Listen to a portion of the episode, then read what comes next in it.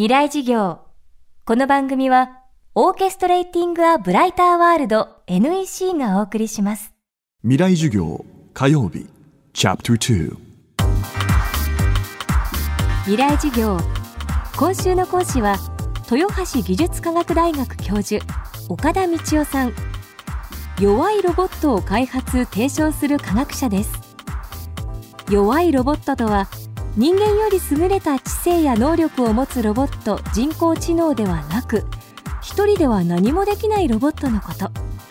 コミュニケーションの認知科学社会的関係論的ロボティクスなどを専門とする岡田さんはこうした弱いロボットを数々開発。弱さを備えたロボットが人に何をもたらすか考え続けています。未来事業2時間目。今日は岡田さんがこれまでに開発した弱いロボットたちの特徴を通じてその能力について伺っていきます。テーマは弱さが生み出す関係性。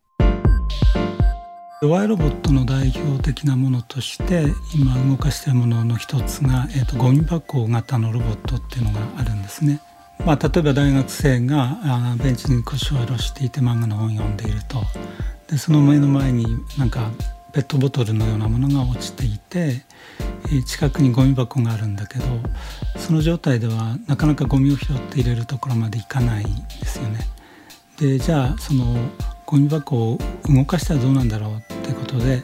そのゴミ箱をよたよたと動かしてみました。でそのゴミ箱はペットボトルの方に,、えー、に気づいてですねペットボトルの方に、えー、よたよたと近づいていく。でもえー、残念ながらそのゴミを拾うことができない。それで、えー、その人の方にちょっとすり寄っていって、えー、頭をペコリと下げるとなんとなくあゴミを拾ってあげなきゃいけないのかなっていう感じがあって、えー、思わずゴミを拾ってあげる。そうするとそのそれに対してゴミ箱の形をしたロボットがあのペコリとお辞儀をしてくれる。そうするとなんかいいことしたような気になるとかですねまあとてもローテクで、えー、大した機能があのそのロボットに備わってるわけではないんだけども、まあ、人の助けを借りながら結果として、えー、と目的を達成してしまうそういうロボットなんですね。でその弱々したロボットの動きが結果として人を揺り動かして人の行動に影響を与えることができるっていうのはまあ、ロボットとしては面白いかなということなんですね。でこの場合はまずゴミを拾わなきゃいけないような雰囲気を作り出す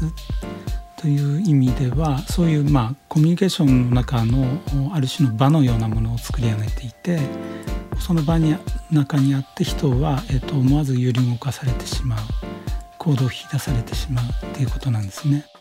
で行動を引き出すだけじゃなくてなんかゴミを入れてあげた方もちょっと嬉しい気持ちになるで僕らはそのゴミ箱ロボットを手伝ってあげたんだけど結果としてそのゴミ箱ロボットから支えられてる部分もあるんじゃないかってことですね。で人とロボットとの間で、えー、と支えつつ、まあ、支えられる関係が生まれる人とロボットが一緒に生活していく上でそういう要素って非常に重要なんじゃないかなっていうふうにと思ってるわけです。このゴミを拾うことのできないロボットとゴミを拾ってあげる人間との間に生まれたコミュニケーションの場。これを観察することで一つの気づきがあると岡田さんは話します。いろいろ考えてみるとですね僕らってのは一人でできるっていうことを良しとするようなそういう文化の中で育ってきたのかなっていうふうに思うことがあるんですよね。お母さんが子供を育てる時っていうのは早く大人になってね早く一人でできるようになるんだよってことで一生懸命面倒見る。あるいは、まあ、学校教育の中でも例えばテストは一人で受けるもの誰の力も借りてはいけませんってことで一人でできることを良しとしてきた文化に僕ら育ってきていてでも一人でできることってやっぱりすごく限られていて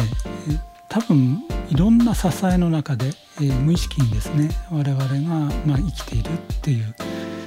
ことがあると思うんですね。それを、まあ、その弱いロボットから再発見するってことが、まあ、これまでいろいろあったなっていうふうに思いました。あの実は僕らロボットを研究してるんだけど僕自身はあんまりロボット好きじゃないですよね 変な話なんですけどどうしてかって言ってやっぱりロボットはロボットで、えー、面白くないですよね。やっぱり人間が面白いわけで。で最近就活なんかでですね自己アピールを求められることが結構多いんですけども自分ってどんな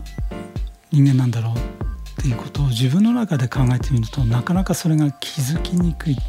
なかなか自分の中で分かりえないなっていうのが多分ある。でや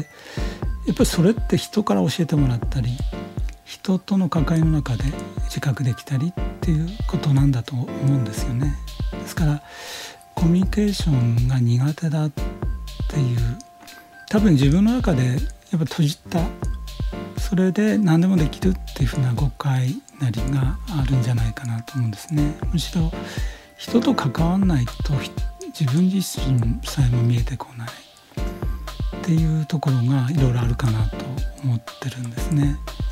でそういうことに多分不慣れなんじゃないかな。それで自分がそのコミュニケーションが苦手だっていうふうに思い込んでるだけなんじゃないかなっていうふうに思うんですね。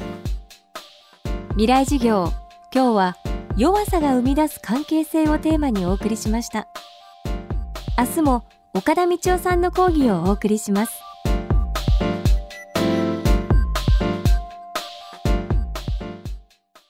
未来授業この番組はオーケストレーティング・ア・ブライター・ワールド NEC がお送りしました。